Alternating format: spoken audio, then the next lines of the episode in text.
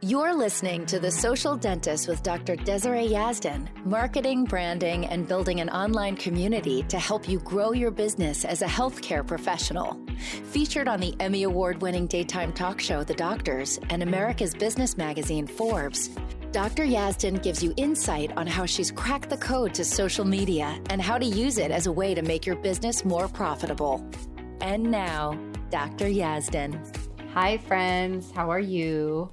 Okay, so this episode is answering a very simple question, which is Should I brand my business or my name? So, this is something that comes up a lot, and I get a lot of questions about this. So, I just wanted to share some insight with you and help you make a decision. Before we chat about that, I want to remind you of a few things. So, first of all, if you are struggling with your business or with social media, please, please reach out to me on Instagram and let me know exactly what it is that you're struggling with. My Instagram handle is at Dr. Yazdan. And the reason I want to hear from you is because I literally create all of the content for this podcast based on what you need help with. So if I know what you're struggling with, I can create the content for you. So find me on Instagram. You guys know I love hearing from you. Let me know what you're struggling with or even just find me just to say hi. That's always fun too. I love hearing from you guys, seeing what you're up to. A lot of you have messaged me about that two week challenge uh, a few episodes back. And well, actually, it was a couple months ago now, but I love it. I love to see that it's working for you. I love that you guys are telling me that listening to these podcast episodes are working for you and it's working for your business. Somebody even messaged me saying that on Instagram because of um, all the advice I've given through just the podcast alone. Um, he's grown his following to over 12,000 people. So amazing. I love it. Um, and I actually really just love opening up my DMs and seeing that someone has been listening to the podcast. It just totally brightens my day. Um, also, if you have been listening to the podcast, please, please leave a review for this podcast. I would really appreciate it. It would help me out a lot and it would also help someone who needs this info find it. So please do me that little favor. Okay, so let's get right into it. Should you brand your business or your name? If you've been listening to my episodes or if you're in my Grow with Gram program, then you know that I usually recommend branding your name. Here's why. When you're on social media, you're actually building a personal brand. as much as you think you are branding your business, you are actually building a personal brand. And that is a really beautiful thing. Here's the other thing people want to connect with another human on social media, they want to know about you what you do on your time off, if you have children or not, if you're married or not, how you run your business. People want to feel that connection. Think about it. If you follow a big brand like Starbucks, you likely don't engage much with their posts. You probably don't send any direct messages to that account because you know who is behind you you don't know who is behind that account, right? You have no idea who is responding back or if anyone will even respond back to you you don't feel a personal connection with the brand, right? Like you may love Starbucks, you may love the brand, you love seeing their content, but you don't feel a connection in a way as you do like if there was if it was a personal brand. Inside of my Grow with the Gram program, I have a dermatologist and I advised her to do the same. She was originally starting off branding her practice name and it was hard for her page to grow. She switched it, made it a personal brand, branded her name and her account has skyrocketed. She went from having less than a thousand followers and now she has 7,000, over 7,000 followers. So I'm so proud to see what she's done with her account.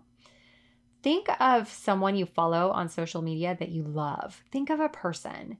You actually feel connected to them, right? Like you feel like you know them. So I follow this baby sleep expert on Instagram. I've talked about her before, and you guys have probably actually heard me talking about her quite a bit. But the point is, even though she's marketing her business, like she is marketing her business, I feel connected to her. I'm not buying baby sleep courses from anyone other than her.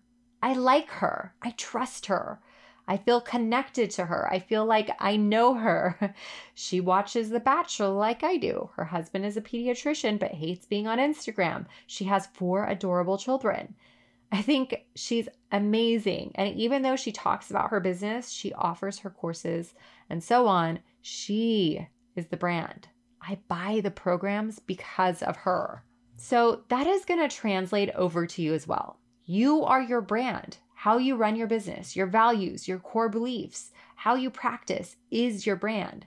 And it's you. You are the brand. When someone sees your procedures, they see your products or services, and you talk about them so much and so often, and you're spreading your knowledge, people then will want you to help them. That's how it works.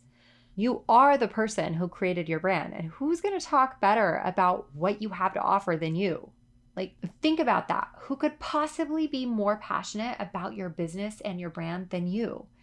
Now, I know what some of you are thinking. Some of you are thinking, well, I have a group practice and I'm not the only doctor in it, and I want to promote all the doctors. Or maybe you're thinking, well, someday I may want to sell my business, and if I market myself, then I can't sell the business for as high of an amount or whatever it is. Um, some of you are thinking, oh, I'm I'm just an associate in a practice. I don't have my own practice yet. So I don't feel comfortable branding myself. And then they're showing up to a practice that isn't mine. I know these are all thoughts that some of you are having. I know it. I've heard it all. And I'm not saying that you can't market your business and that you won't be successful doing it. But what I am saying is that people crave connection. People want to know who they ha- are having treatment with. They won't grow a connection with your business as well as they will grow a connection with you as a person. And people like to do business with people that they know. They like to do business with people actually that they know, like, and trust. Even if there are other people in your business, they will come to your office because of the personal brand you have built. Think about yourself as a consumer. So, if you're listening to this podcast, you're likely in healthcare. So, I'm going to use a healthcare example. So, let's say you know someone that does Botox. I mean, we probably all know a lot of people that do Botox, but let's just say you're out on vacation and your friend starts telling you that she needs Botox and tells you, let's find someone here to go It'll be fun. Let's find someone. And she starts looking at places and calling places. What I'm guessing you would probably do is the same thing that I would do, which is probably say, no thanks. I'm going to wait till we're home to go see the person I know. Like somebody you know, like, and trust, right? Because you don't know the random person and the random place you are at. Uh, you don't actually want to be stuck with a droopy lid for three to four months, right? So you would likely just wait. I for sure would wait. And I'm assuming that you would do the same, even though it's Botox, even though anybody ha- can get Botox. It's like we, we can all have access to it, but the person who is doing it makes all the difference. So you would go to the person that you know, like, and trust. My point is, you wouldn't go to the person you knew because of their business name. You would go because of that person, right? your Botox gal or guy can leave and go into any office, and you would likely follow her around because you want her to be doing your treatment. Kind of like my nail lady. I have followed my nail girl for, gosh, over 16 years, like no joke. I used to drive from Los Angeles to Orange County when I was in dental school just to have my nails done. Crazy, I know. But I didn't care where she worked at. I followed her from place to place because I trust her. Now, think about someone who is searching for you online. They have a huge barrier between you and them. They don't know you. They don't know anything about you. They haven't seen you in person. So it's important that they feel connected to you. And building a personal brand is how they will feel connected to you. And don't worry about all of the other nonsense. If you want to promote the other doctors in your practice or the nurses or whoever, you 100% can.